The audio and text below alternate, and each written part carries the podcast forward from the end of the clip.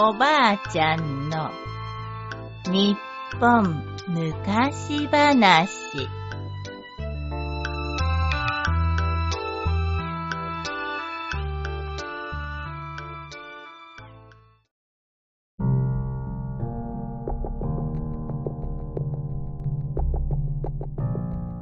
龍神様の掛け軸。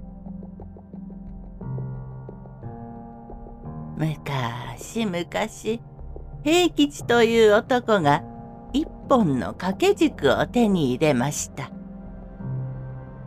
この掛け軸に描かれているのは雷の稲妻の中を天に昇る墨絵の竜です。この竜は上り竜といって天に駆け上る勢いがあるのでとても縁起のいい絵とされている。持っているときっといいことがあるに違いない。平吉はとても喜ぶと、この掛け軸を床の間にかけて、野菜や米と毎朝汲み立ての水を杯に入れて、どうかいいことがありますように、とお参りしました。ある朝のこと、いつものように杯の水を取り替えようとすると、水がすっかりなくなっているのに気がつきました。はて、誰かがこぼしたのかな？はじめのうちはあまり気にしませんでしたが、次の日も、その次の日も、杯の水がなくなっているのです。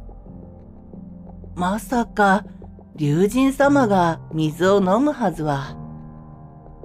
でも、もしそうなら、この杯では小さすぎるな。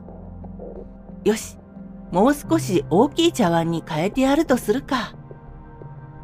平吉は冗談のつもりで、一回り大きな茶碗に水を入れることにしたのです。そして次の朝、平吉が茶碗を見ると、水は確かになくなっていたのです。平吉が家の者たちに聞いても誰も知らないと言います。龍神様が飲んだとすれば、この竜は生きていることになる。まさかな。きっとネズミか猫が飲んだに違いない。でも、もしもということがあるな。その日の夜、平吉は寝ないで掛け軸を見張っていたのですが、次の朝、いつの間にか水がなくなってしまったのです。しまったいつの間によし、見ていろ。それから平吉は毎晩掛け軸を見張りましたが、いつも気がつくと水がなくなっているのです。さて、ある夜のことです。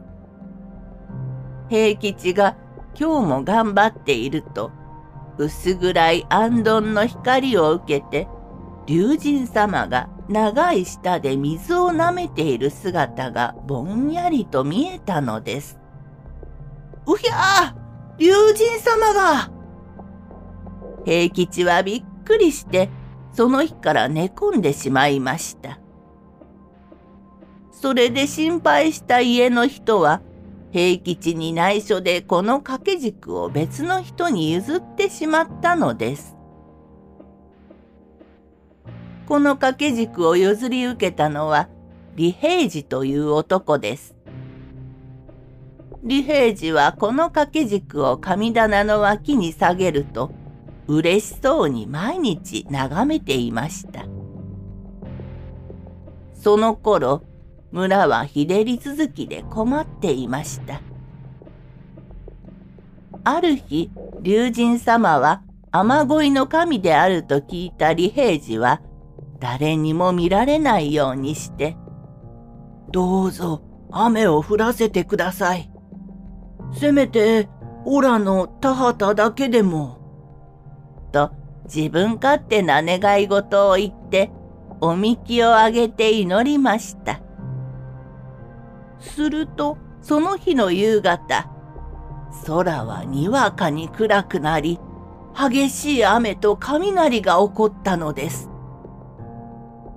昼寝から目を覚ました李平次は滝のような凄まじい雨と雷のあまりの凄さに気を失ってしまいそのまま寝込んでしまったのです。